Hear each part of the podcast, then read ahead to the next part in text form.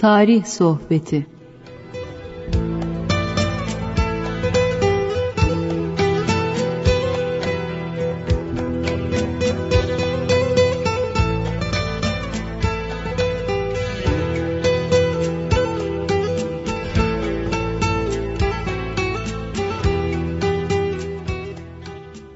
Merhaba kıymetli dinleyenlerim.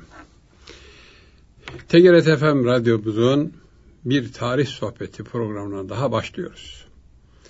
Bugünkü programımız esnasında Muhittin Yaygın Göl Teknik Masa'da bizlere yardımcı oluyor. Gökhan Güler Bey de sizlerden gelecek sual telefonlarını bekliyor. Elinden not almak üzere kalemiyle beraber. Programı hazırlayıp bir saate yakın müddet içinde sunmaya çalışacak olan ben İsmail Yağcı, bütün dinleyenlerime hayırlı, huzurlu bir vakit geçirmelerini diliyorum. Biz de böyle geçirmeleri için elimizden geleni yapmaya çalışacağız. Ecdadımızla ilgili bilgiler vereceğiz.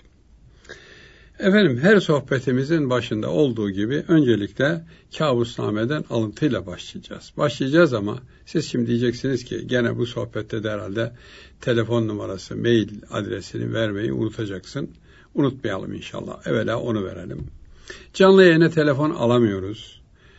Ee, yani birisi canlı yayına katılmak istiyorum dese olmaz diyoruz. Sebep bir, bizim hazırladığımız bir sohbet konusu var. Onu bölmek istemiyoruz. İki ve en mühimi dinleyici böyle bir sohbetin bu şekildeki e, sual veya bir şeyler bildirmek için çünkü insanların çoğu da telefon edince içindeki erik kurusunu söylemeye çalışıyor. O olmaz. O olmaz. Bize bir görev verilmiş. Diyorlar ki 20 senedir sen bu radyoda tarih sohbeti programı yap. Yarın yapma derler. Bitti. Bendeniz o görevi yerine getirmeye çalışıyorum. Ama aradan birisi kendi kafasındaki bir hususu, çoğu da yanlış olabiliyor bunların. Bunu programda sanki bana soruyormuş gibi bütün dinleyicilere aktarması uygun değil. Doğruluğa aykırı bir şeydir. O bakımdan hem dinleyicimizin vebale girmesini önlüyoruz. Hem diğer dinleyicilerimizin üzülerek efendim ya niye böyle oldu falan filan demelerini önlüyoruz. Hem de biz hazırladığımız konumuzu kesiksiz götürmeye çalışıyoruz. Ha böyle bir arkadaşlar buna heveslerse olsunlar çok da iyi olur. Çünkü beni gören e, kardeşlerimin çoğu şöyle bakıyorlar. Yüzüme söylemiyorlar ya İsmail abi de bayağı yaşlanmış diyorlar işlerinden. Sonra da bunu yüzüme dillendirse ayıp olacak şimdi o ile misafir gitmişim. O ya bulunduğum mekanda misafirim. Abi ya yerinizde birisini yetiştirdiniz mi? İsmail abi ne olacak bu ya?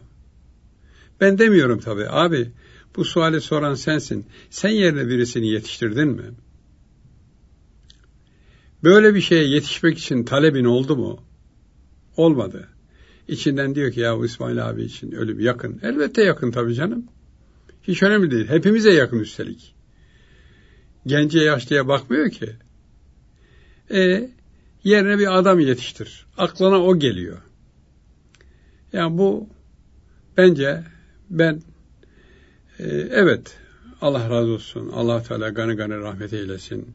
Rahmetli hocamızın bizlere vermeye çalıştıkları Osmanlı ile ilgili, İslamiyetle ilgili bilgilerden çok çok istifade ettik. Ama demediler ki gel sizi yetiştireyim. Keşke olsalar da diz çöksek de yetişsek, diz de çökmek nasip olmadı. Öyle işte okulda, orada, burada derken bugüne böylece geldik. Ben demedim ki böyle bir program yapayım diye. Rahmetli Emer abi, allah Teala gani gani rahmet eylesin. Rahmetli Emer abi tuttu. Sen program yap dedi. Efendim ben yetişmedim, beni biri yetiştirse falan demem mümkün mü? Değil. O zaman bu işin demek ki bir sahibi var. Öyle ben yetiştim, oldum. Efendim kızdım kızardım anneciğim geleyim mi demiş ya hani efendim bir kızı görücü geliyormuş. Annesi demiş ki kızım senin benzin soluk falan filan. Görücüler beğenmez. Sen sobanın yanında yandaki odada otur kızım. Şöyle yanakların allansın. Ondan sonra ben seni içeriye bir bahaneyle kahve getirme bahanesiyle falan çağırırım. Bir türlü çağrılmıyor. Gelen misafirde kız isteme konusuna bir türlü girmiyor. Kızcağızın da canı oluyor ya. Ne yapacağız? İstemiyorlar mı acaba? Bu iş kaldı mı diye. İçeriden bağırmış. Anne kızdım kızardım geleyim mi? Bu işte kızdım kızardım geleyim mi yok ki hizmetlerde. Hizmete koşulur. Ha bu hizmetlerin başındaki sorumlusu insanda gel dediği zaman işte hizmet kilometresi çalışmaya başlar. Evet. Her e, adresleri veriyorduk. Nereden nereye atladık şimdi? Telefonlar derken canlı yayını alamıyoruz. Bize ulaşacağınız telefon numarası 0212 alan kodundan 454 56 46. Faksımız da var aynı alan kodundan 454 56 26 faks. 46 ile biten telefon. Bir telefondan ulaşabilirsiniz. Bir numarayla yani. O dağıtmasını biliyor o sistem. Radyomuzun mail adresi ise tgrt.fm.tgrt.fm.com.tr Şahsi mail adresim ise ismail.yagci 41 et gmail.com Şahsi mail adresime bugünkü sohbet konusuyla da ilgili olabilir, sohbet konusunun dışında tarihle ilgili bir konu olabilir. Tarihle ilgili olmak üzere ve de bendenizin istirhamı, çünkü zamanım yetmiyor, istirhamı, cevabı kısa olacak şekilde sorular sorulmasıdır. Yani bir Yavuz Sultan Selimhan devrini anlatır mısınız derseniz bir Çaldıran'ı anlatmak lazım, Mercidab'ı anlatmak lazım, Ridaniye'yi anlatmak lazım. Sekiz seneyi anlatacaksınız. Bir Çaldıran'ı dört sohbet konusunda ancak bitiririz. Evet. Sualler gönderebilirsin. Yani ben bu şartları söylüyorum ama gene de siz istediğiniz gibi soruları sorabilirsiniz. 1082 yıllarında Köhüstan Sultanı İskender bin Kabus'un oğlu Giran Şah'a kendinden sonra yerine geçecek ya oğul efendim. Nasihatname ve vasiyetname gibi iki özellik taşıyan bir kitap hazırlamış ama bütün İslam alemine hazırlamış bunu. Evet.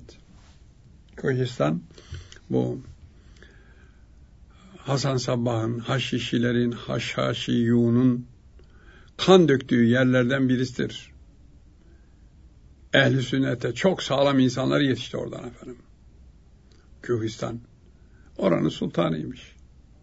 Oturmuş bir kitap yazmış. O sultanın eli kalem tutuyormuş. Evet. Eli kalem tutan insan çok önemlidir efendim. Yeter ki kalemi hayırlı şeyler yazsın. 900 sene önce bu kitap kaleme alınmış. Ama bugünün insanının, bütün dünyadaki insanların, bütün cihanda ne kadar Ademoğlu varsa onların hepsinin ruh yapısını birebir anlatıyor. Kalp hastalıklarını anlatıyor. Çok güzel bir şekilde. Çarelerini anlatıyor. Ben de bunu severek veriyorum sizlere. Ben de istifade ediyorum size söylerken. Evet. Sevinmenin sonunda bir üzüntü, üzülmenin sonunda da bir sevinç vardır. Tıpkı her yokuşun bir inişi, her inişin bir yokuşu olduğu gibi. Yani sevinmeler şükretme şeklinde olmalı. Ne demek şükretme? Hamd etme şeklinde olacak sevinç. O seni sevindirecek olan şeyi hemşerim sen yapmadın. Kendine diyeceksin ey İsmail bunu sen yapmadın. Rabbim verdi.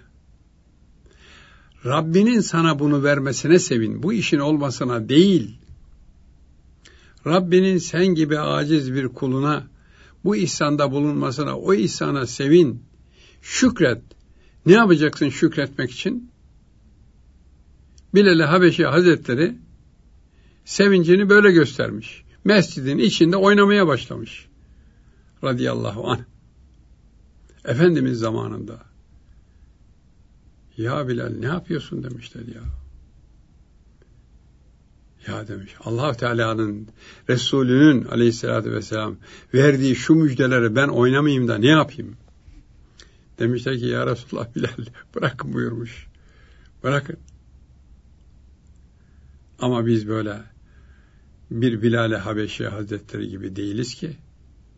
Keşke sevindiğimiz ahiretle ilgili bir şey olsa da peki hadi biz de halay çekelim. Hoplayalım, zıplayalım. Ama biz burada ah bana bir piyango çıksın diyoruz. Ondan sonra çıkınca da akıl, fikir, ev, bark, hanım, çoluk, çocuk hepsi bir tarafa.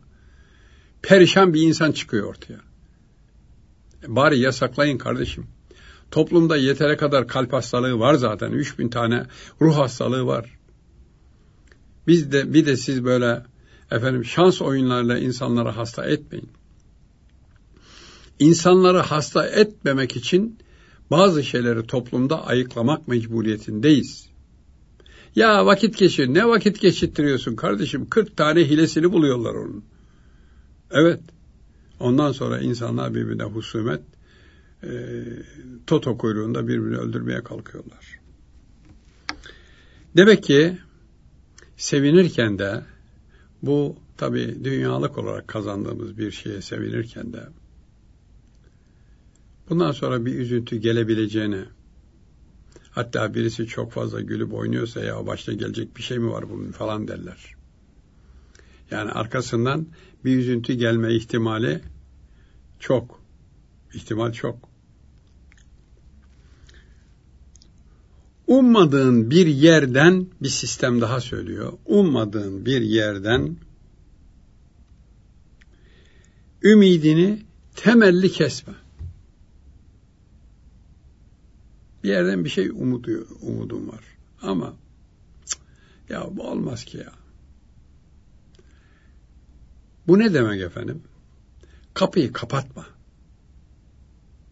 Hatta hızlı kapatma. Çarpma yani. Bir yere iş istemeye gittiniz. Adam estek dedi, köstek dedi böyle. Sana biraz yamuk yumuk sorular sordu. Almayacakmış gibi bir havaya girdiğini anladın. Kardeşim biz gene de sana bir haber veririz, bir adresini bırak da dedi. Çıkarken de küt kapıyı çarpıyorsun. Veya patron dedi ki arkadaş biz senden çalışamayacağız. Hakkını al muhasebeden. Hadi güle güle yavrum. Çarptın gittin kapıyı. İki gün sonra da muhtaç kaldın o kapıyı çalacaksın. Ne olacak? Onun için kıymeti dinleyenlerim hiçbir kapıyı hiçbir kapıyı her ne haliyle olursa olsun sizin karşıya tavrınızı belli edecek şekilde hızla çarpıp çıkmamak lazım. Yani bir kapıyı hızlı kapatmayın. Belki biraz sonra muhtaç kalır o kapıyı açmak istersin. Muhtaç kalırsın. Allah Teala seni muhtaç eder dilerse. Bunun çok faydasını da hayat boyu görecektir dinleyeceğimiz buna uyarlarsa. Onun için de sade kapı çarpmak değil, başka şekilde de birinden borç istiyorsun. O da işte ipe un seriyor. Şöyle oldu diyor, böyle oldu diyor. Sen de gözüne bakıyorsun ya bu adam gezeliyor yani var ama vermeyecek falan. Ona peki yine de Allah razı olsun beni dinledin demek var. Bir de ya arkadaş 40 yılda bir ocağına geldik. Sen de böyle estek köstek söylüyorsun.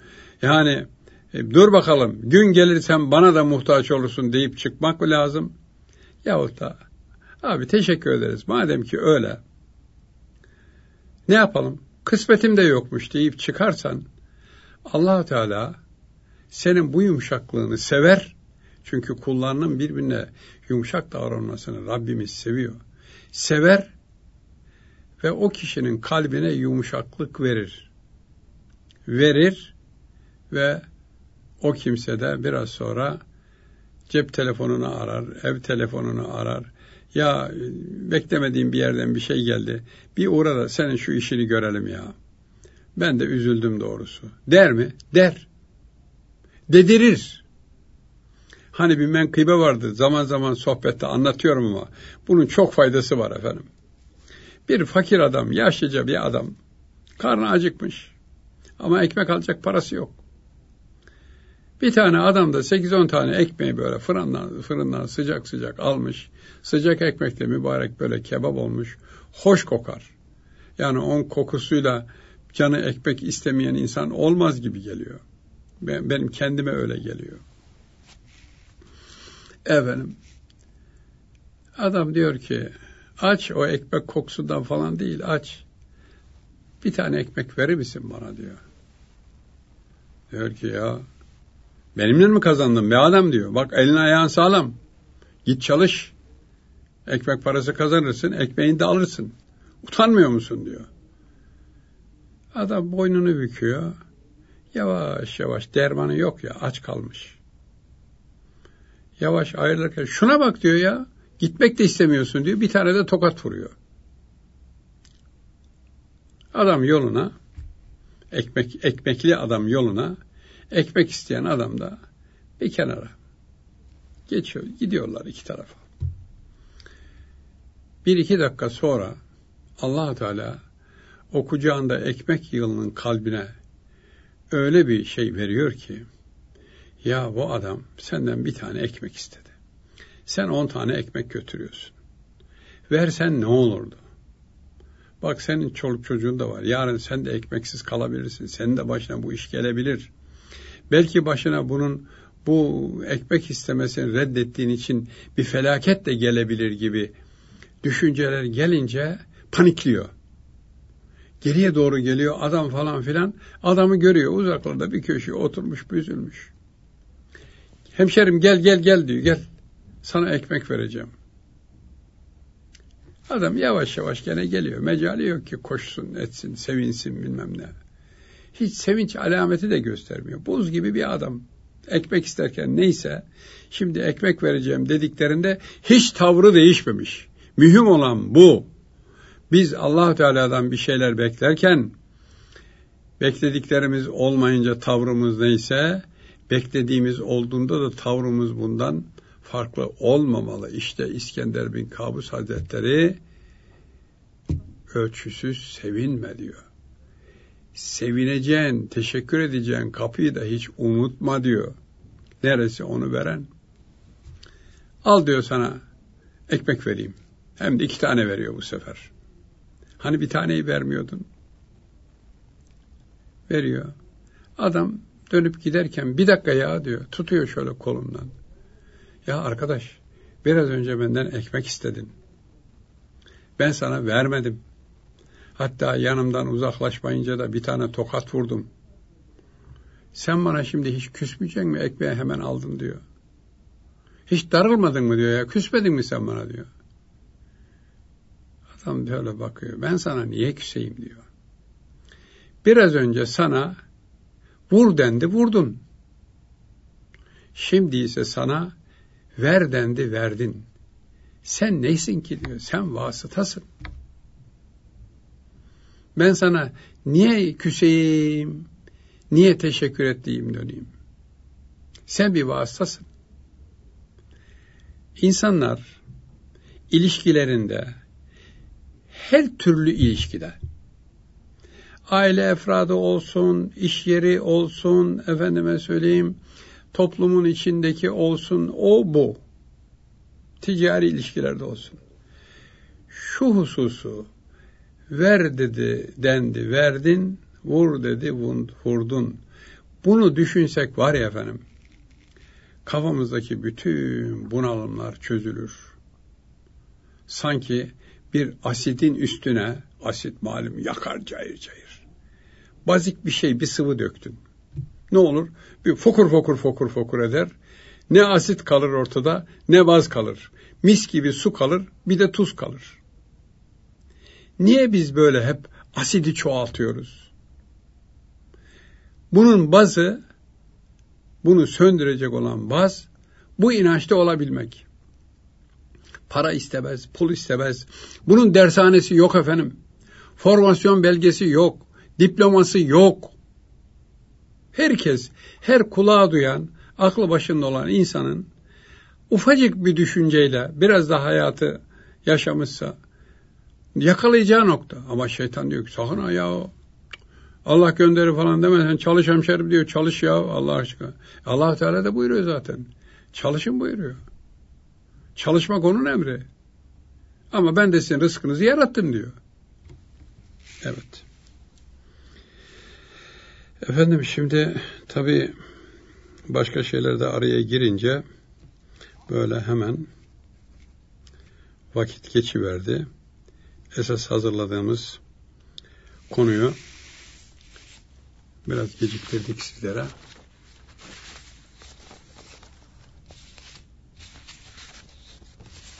Geçen hafta biliyorsunuz Makedon ya doğumlu Makedon milliyetçisi ama Bulgaristan topraklarında Makedon çeteleri kurarak Makedonya işte Bulgaristan ilişkileri de düşünerek yaşayan bir solcu ve sağcılar arasındaki bir adamdan bahsettik. Hayatını anlattık. 31 Mart vakasındaki hadiselerine acık dokunduk. Şimdi biraz daha dokunacağız. Bu bir Amerikalıyı kaçırıp 14 bin lira fidye talep ederek o zaman 1905'lerde altılarda ondan silah alıp dağda çete kuran bir adam. Bu örgütün sosyalistler grubundaydı Sandaneski. Levitsi grubundaydı. Bir de örgütün sağ kanadı vardı. Dennitsi. Desnitsi daha doğrusu Desnitsi'ydi. Dennitsi değil de Desnitsi'ydi. Sağ kanat diyordu ki arkadaş Osmanlı yıkılmalı. Makedonlar da Bulgarlarla birleşmeli.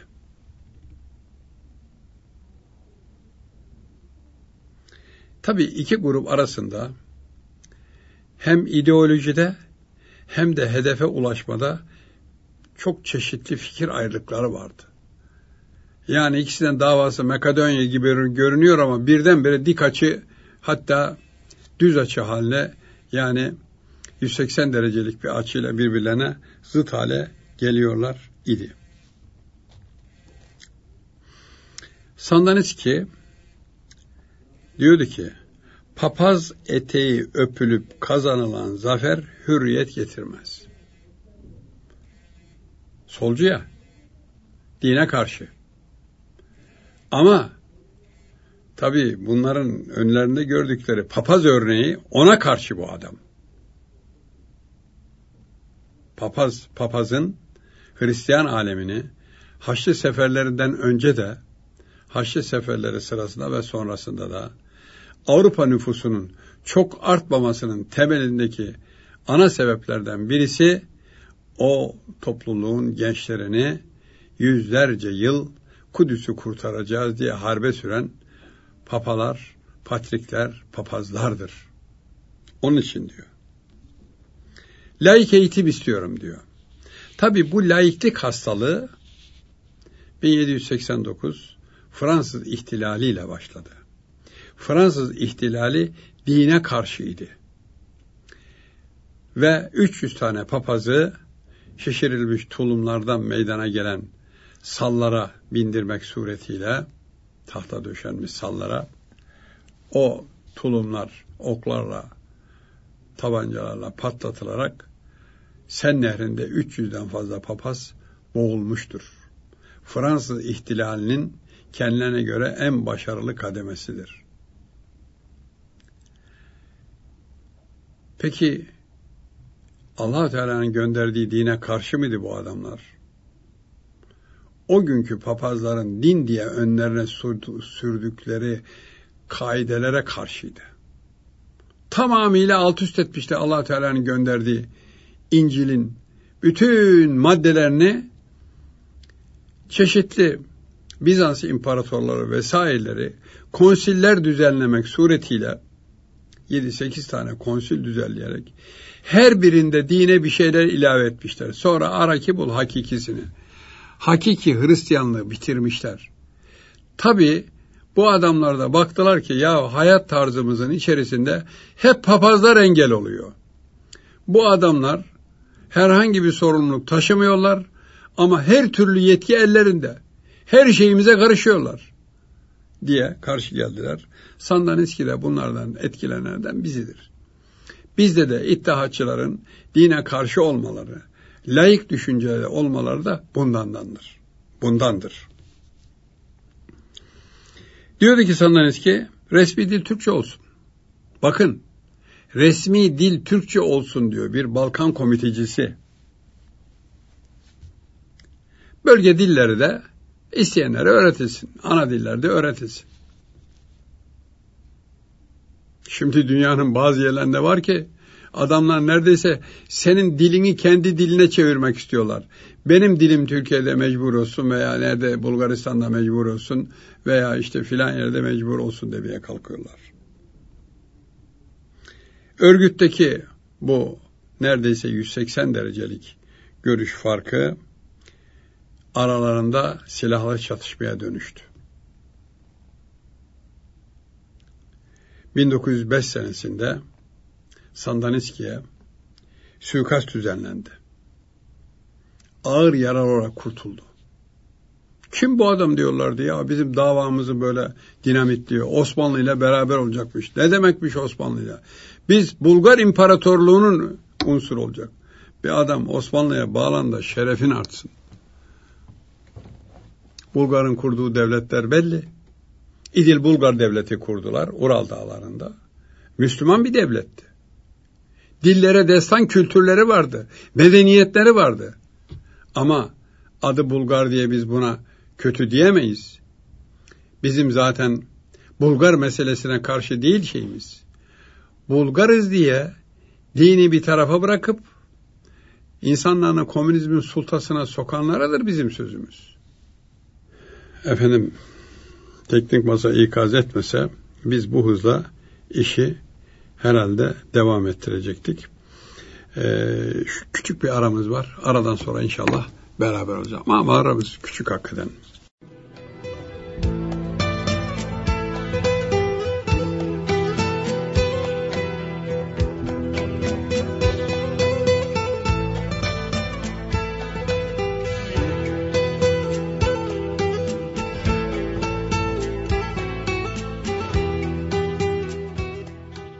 Evet, kıymetli dinleyenlerim, TGRT FM'in tarih sohbetinin ikinci bölümüne başlıyoruz. Sandaniski iyileşti. Makedonları bile şaşırtıp, kendi öz vatandaşlarını bile şaşırtıp, Osmanlı'nın modernist hareketi İttihat ve Terakki ile ittifak yaptı. İttihat ve Terakki böyle gözü kara bir adamla Osmanlı'da padişahı yıkmak için bakınız Jön Türkler, genç Osmanlılar falan filan işte Jön Türk sonra da İttihat Terakki. Bunların tek derdi vardı. Ah şu baştaki padişahı bir indirebilsek. Şu şu baştaki var ya baştaki bütün dert o. E kimi koyacaksın? Ya biz düzelteceğiz ya. Bütün dert dava bu. Allah Allah. Ne kadar güncel hadiselere de benziyor biliyor musunuz? Ve bunun uğruna gidiyor Osmanlı'dan toprakları kopartmak isteyen Balkan komitacıları, Bulgar komitacılar olsun, Sırp komitacılar olsun, Hırvatlar olsun bunlar hepsi dağa çıkmışlar. Arnavut komitacılar olsun o gün için. Bunlarla dağlarda oturup işbirliği yapıyorlar. Biz size destek çıkacağız. Neye destek çıkacağız? Osmanlı'dan kopmanıza destek çıkacağız. Siz de bize destek çıkın. Niye çıkın? Padişahı düşürmek için çıkın. İyi de Osmanlı o zaman 10 milyon kilometre kare ise bu seninle ittifak yapan adamlarla beraber 3 milyon kilometre kare toprak gidiyor. Gitsin. Padişah gitsin de gitsin ya. Ne kadar zararlı bir zihniyetmiş iddiaçıların efendim. Hala bu zihniyeti devam ettirenler var. Kıymetli dinleyenlerim. Bunların çöpçüsüyle profesörü aynı düşünürler. Aynı düşünürler. Hiç farkı yok. 1908 devrimi için bu Balkan komitecilerinin bulunduğu yerlerde de Osmanlı şehirleriydi, şehirleriydi buralar. İnsanları bu komitecileri de silah zoruyla, ittihatçı subayların silah zoruyla, insanları postaneler önüne, Manastır'da, Selanik'te, diğer şehirlerde efendim postaneler önüne kuyruk yaptırarak ikinci Abdülhamit Han'a meşrutiyet isteriz telgrafı çektirdiler. Halk istedi bunu. Dediler. Halkı silah zoruyla getirdiler. Telgrafı kendi ceplerinden halka çektirttirdiler. Parasını halka verdirttiler. Ve Abdülhamit Han'a görüyor musunuz efendim? Halk istiyor. Halk.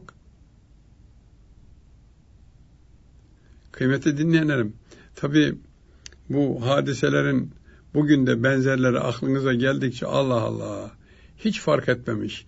Bir milim de mi bunlar yerlerinden oynamamış, ilerlememiş, geliştirmemiş beyinlerini diyeceksiniz. Şer böyledir. Şer, şerinde ısrar eder. Ve ittihatçılar da Osmanlı'ya karşı Balkan Dağları'nda çetecilik yapanlar da meşrutiyet ilan edilince 1908'de hepsi dağdan indiler. Sütten çıkmış ak kaşık oldular kendilerince. Ya efendim. Ya.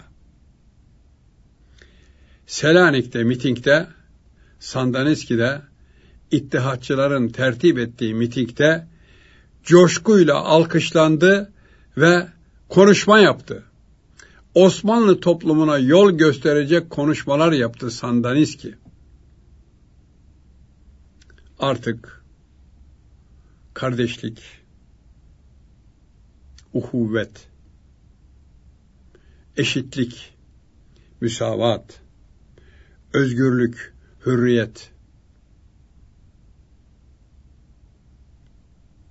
hürriyet. Bu dönem başladı diye halka ilan ettiler. Edirne'nin Uzun Köprü ilçesinin girişinde 2. Murat Han'ın yaptırdığı köprünün hemen köprü başına bir özgürlük anıtı konmuş. Özgürlük anıtının kenarlarında da bunlar yazıyor. Uhuvvet, müsavat, özgürlük.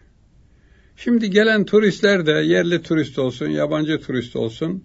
Ya Muratan bu şey çeşmenin başına, şey köprünün başına bir de böyle çeşme koymuş. Özgürlük anıtı. Bu meşrutiyetten sonra oranın kaymakamı bu meşrutiyetin ilanını tarihe not düşmek için tarihi bir eser bırakmak için bunu yapmış, başka bir yere yapmış. Sonra orada burada gelenin geçenin yol ortasında falan kalmasından dolayı bunu tutmuşlar, getirmişler. Köprünün başına o güzelim UNESCO'da şu anda Dünya Kültür Mirası'na girmek üzere olan bir köprünün başına getirip koymuşlar. Bunu lütfen oradan ilgililer belediye mi, kaymakamlık mı kim yapacaksa yapmalı. Bu özgürlük çeşmesinin yeri ora değildir. Götürsünler. Deli çeşmenin yanına koysunlar. Daha başka çeşmenin yanına koysunlar. Efendime söyleyeyim. TOKİ konutlarını oraya koysunlar. Kaymakamlığın önüne koysunlar efendim. Kaymakam bey yaptırmış madem ki. Bunun yeri kaymakamlığın önüdür. Ve bir de tabii Murat Han'ın yaptırdığı köprünün yanında koca bir külliye var.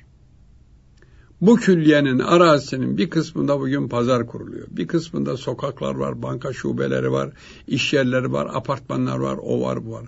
Bunların hepsi vakıf yerleridir. Özel mülkiyete geçmiştir. Nasıl satıldı, nasıl edildi? Bunların kurtarılması şart haktır. Yoksa ecdadımız yarın ahirette bizim yakamıza yapışacaklar. Benim gücüm bu programdan bunları söylemeye yetiyor. Ne yapayım efendim? Başka gücü yetenler de herkes kendi yetki basamaklarına göre lütfen görevini yapsın ki ahirette birbirimizin yüzüne rahat bakalım. Yoksa onlar kafalarını kaldırıp bizlerin yüzüne bakamayacaklar.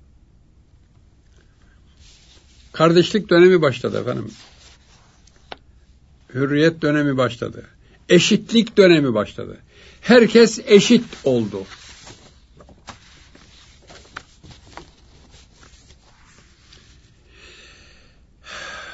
Tabii o İttihatçı'dan da ayrılacak. Biz şimdi Sandeniski konumuz. Ona dokunanı bakalım da halletmeye çalışalım. Yoksa iş bir, bir haftaya daha girmesin istiyorum. Sandaniski'de İttihatçı Osmanlılar gibi diğer Osmanlılar da yani onlar da o günün o hey hey zamanında belki fikirleri o tarafa doğru kaydılar kanuni esasenin yürürlüğe girmesiyle bütün meselelerin ortadan kalkacağına inanıyordu Sandeniski'de. Meşrutiyet ilan edildi. Kanuni esası yapıldı. 1876'da Abdülhamit Han başa geçti ve bütün meseleler halloldu. Olacak. Yani böyle bir sihirli değnekteymiş gibi haşa. Yine Sandeniski Temmuz devriminden sonra bir bildiri yayınladı. Adamdaki cesarete bakın bildiri yayınlıyor. Dağdaki eşkıya reis efendim bu. Köle halk efendi oldu. Bildiri böyle başlıyor. Köle halk efendi oldu. Kime köleydi bu halk? Padişah mı köleydi? Allah Allah. Toprak ve vergi reformlarıyla ıslah edilmiş, toprak ve vergi reformlarıyla ıslah edilmiş, güçlü bir Osmanlı efendim büyük bir devlet haline gelecektir. Ve Makedonya'da bölgesel özelliğe kavuşacaktır. Özellik. Sandan eski iddiaçılar da bir program hazırladı. Ya kafasında çalışıyor adamın. İttihatçı o kurmay murmay hepsi birden paşalar olmuşlar memleketi yönetmeye kalkan adamlar var ya onlara Nevrekop diye bir program hazırladı. İttihatçılar Selanik'teki görüşme için daha birkaç yıl önce Sandaniski ile silahlı çatışmaya giren Yarbay Tahsin sonradan soyadı Uzer olan beyi gönderdiler. Birkaç yıl önce padişahın emriyle bununla dağlarda çarpışıyorlardı. Tahsin Üzer'le de o vesileyle belki karşı karşıya gelmiş olabilirler. Bu Sandaniski ekibiyle İttihatçıların Tahsin Uzer Bey'in ekibinin görüşmeleri devam ederken Bulgaristan bağımsızlığını ilan etti. Sandaniski hemen Bulgaristan böyle bağımsız oldu da Makedonya'da ona bağlanma ihtimali belirince hemen bir bildiri yayınladı. Makedonya Makedonlarındır. Fakat Makedonlar bağımsız Bulgaristan'ın boyundura girmeye çok hevesliydiler. Makedonlar. Makedonya'dakiler değil, Makedonlar. Sandaniski Sultan II. Abdülhamit Han ile Bulgaristan'ın bağımsızlığını ilan eden Kral Ferdinand Koburg arasında bir fark olmadığını, Abdülhamit Han'dan kurtulurken Koburg'un emrine gireceklerini haykırdı.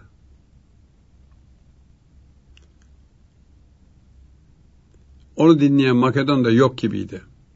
3-5 kişi. Birlik, eşitlik ve hürriyet, kardeşlik yani meselesini kendilerine baş slogan eden, bayrak yapan İttihatçılar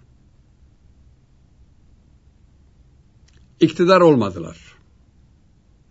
Olmak istemediler.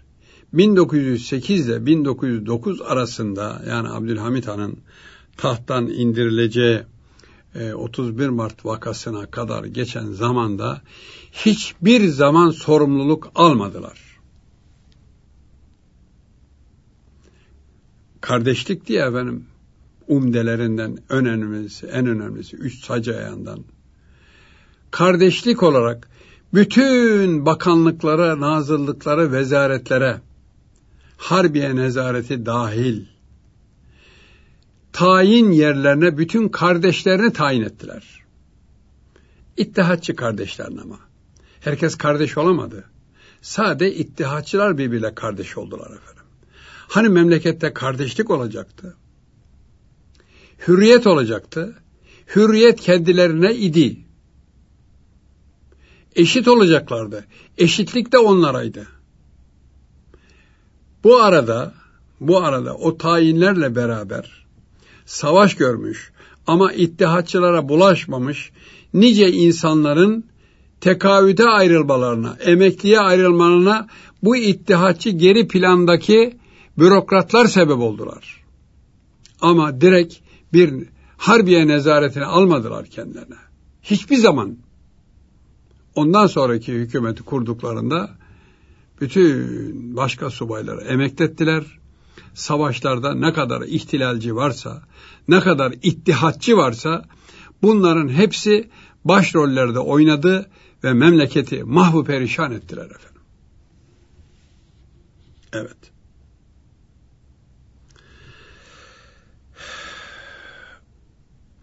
Tabi böyle böyle derken İttihatçılar biliyorlardı ki Abdülhamit Han'ı salladık ama düşüremedik.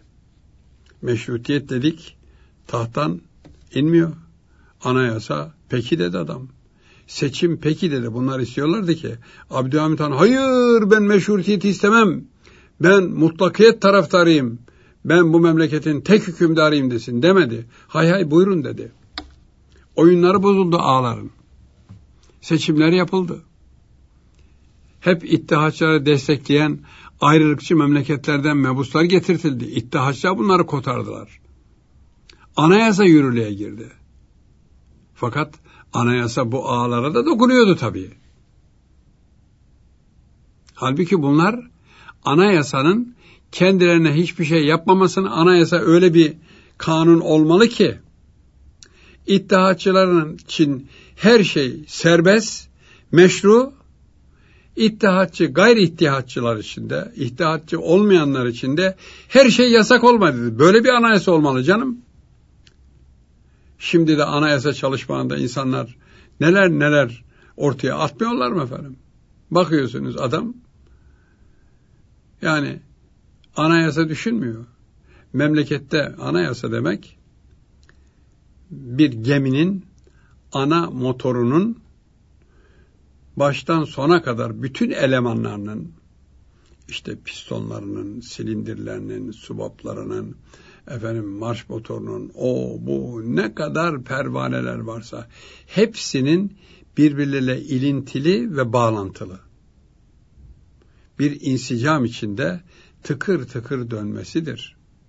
Yoksa bir arabanın efendim motoru dur deyince stop etmiyor. Veya hadi çalış deyince çalışmıyor. Bu, bu anayasa değil ki. Anayasa devletin bir motorudur. Bu motorda senin benim menfaatim düşünülmez. Umumun menfaati düşünülür ve umuma göre bir kalıp yapılır. Yoksa herkes üniforma giyecek arkadaş dersen, hem de şu numara üniforma giyecek dersen, Mao'nun düştüğü duruma düşersin. Çin'i mahvettiğini şimdi anlıyor mu Çinler bilmiyorum. Otoriteleri bozulmasın diye yine Mao Mao diyorlar ama Baktılar ki Mao ile olmuyormuş. Amerika'dan 100 sene geri kalmışlar. Şimdi de efendim yok zehirli oyuncak yapıyor, zehirli bilmem ne yapıyor falan filanla onları habire gagalamaya çalışıyorlar. Ha Çin taraftar olduğum için değil, haşa öyle bir şey düşünmüyorum. Ama komünizm işte memleketleri bu hale getirir. Evet, 31 Mart 1909 ayaklanması patlak verdi. Yani Sandenski Makedon asıllı Bulgar Makedon komita reisi, çete reisi Sandaniski hareket ordusuna 1200 kişilik silahlı çetesiyle beraber katıldı efendim. Bunların hepsi gayri Türk ve gayrimüslim idi. Sade Yana Sandeski söylüyorum. Öteki çeteciler de katıldı. Hareket ordusunun içinde onun için hiçbir asker olarak, nefer olarak efendim Türk ve Müslüman olan kimse yoktu. Ha idarecileri vardı, Osmanlı subayları vardı. İşte harekat şubesi vardı, ne bileyim istihbarat şubesi vardı, o vardı, bu vardı, bir sürü şeyler. 1200 kişilik gücüyle harekat ordusunda Miralay Hasan İzzet Bey'in güya emrine girip İstanbul'a geldi. Hasan İzzet Bey. Bulgarlar kendileriyle beraber hareket etmeyen Sandenski'ye suikast düzenlediler, öldüremediler.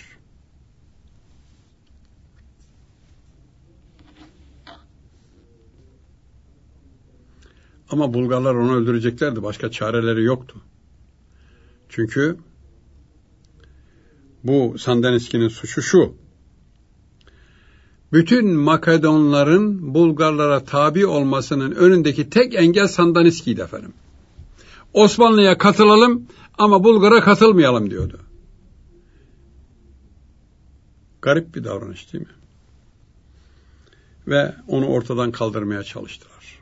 Sandaniski 1200 kişilik silahlı gücüyle Selanik'ten kalkan trenle İstanbul'a önce Bakırköy'e ondan sonra da işte Sirkeci'deki istasyona geldiler ve Sandaniski ve ekibinden bir kısım birkaç bölük belki Enver Paşa yanına alarak bunları o şerefi onlara bahşetmek istedi. Taksim kışlasındaki iki hassa alayıyla bir normal alayın olduğu Taksim kışlasındaki 200 koğuştaki askerleri kurşuna dizmeyi Sandaniski'nin bu iki üç bölüğüne verdi Enver Paşa. Kendi de orada bulundu. Sandaniski de orada bulundu. Bu kurşuna dizilen Osmanlı şehitleri iki alayı, muhafız alayıydı bunların, hassa alayıydı. Ölülerini de ortada bırakmadılar. Yine orada hayatta kalmış olan Osmanlı askerlerine şu anda yerinde bir otelin bulunduğu adını sanını söylemek istemiyorum. Taksim kışlasına yakın yerde büyük mezarlık denilen bir Ermeni mezarlığı vardı. O mezarlıkta toplu mezar çukurları açtırdılar. Büyük çukurları askerlere öldürülen as, askerlerin arkadaşlarına açtırdılar bunları. Sonra da o askerlere bunların ölülerini ayaklarından cenazelerini sürükleterek affedersiniz bir hayvan şeyi sürüklenir gibi oraya götürüp attırdılar. Üstüne de bugün turistik oteller yapıldı. O büyük mezarlık denen Ermeni mezarlığının tarihteki bir krokisinin çıkarılması lazım. Araştırmacılarımız bunlara girin, bunlara girin. İşte Enver Paşa'nın Makedon ihtilalciyle yaptığı ilk İstanbul'daki seri cinayetidir bu. 200 koğuş asker, 3 alay, nereden baksanız 5000 kişiye yakın efendim bunlar. Evet, orada aynı gün kurşuna dizdiler. Ondan sonra Yıldız Sarayı'na gittiler.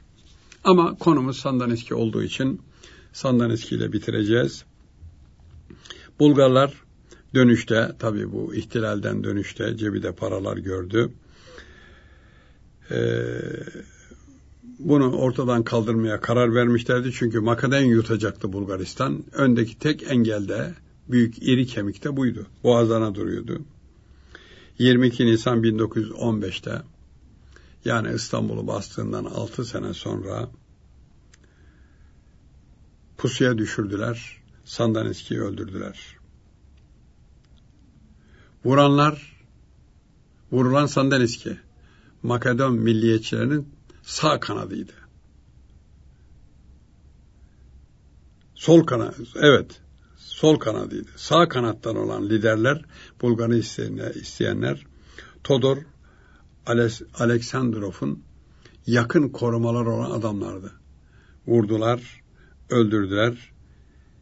Bizzat ona suikast düzenlenmesinin emrini veren de Ferdinand Koburg'tur, Bulgar kralı. Makedonya bunun hesabını sormalı, sorabilmeli. Bulgaristan'ın gözü hala Makedonya'da, Yunanistan'ın gözü hala Makedonya'da. Eğer gözlerini açmazlarsa yarın bir Ferdinand Kobuk daha çıkar, Makedonya'nın bir liderini daha öldürtebilir. Bu konuyu burada noktalıyorum. Kıymetli dinleyenlerim, sohbetimizin sonuna gelmiş bulunuyoruz. Bir ihtilalcinin hayatını sizlere anlattım. Görüyorsunuz ki insanları dağ başlarında, şehir içinde kurşunlayarak hayatı geçen birisi hiçbir zaman rahat yatağında ölmüyor. Bugün de dünyanın neresinde olursa olsun bile bile insanların kanını akıtanların da akıbeti Sandanitski'den daha beter olma ihtimali çok kuvvetlidir.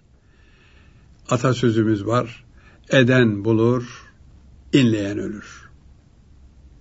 Anadolu'da bu yaygındır.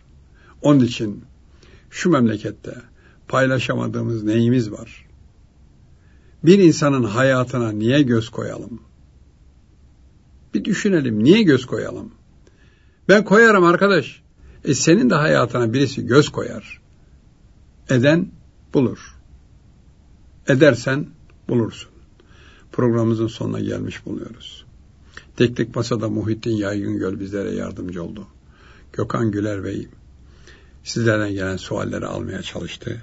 Programı hazırlayıp şu ana kadar sunmaya çalışan ben İsmail Yağcı, ekibim adına bütün dinleyenlerimin bütün ömürleri boyunca huzur ve saadet içinde yaşamalarını temenni ediyorum. Hoşçakalınız efendim.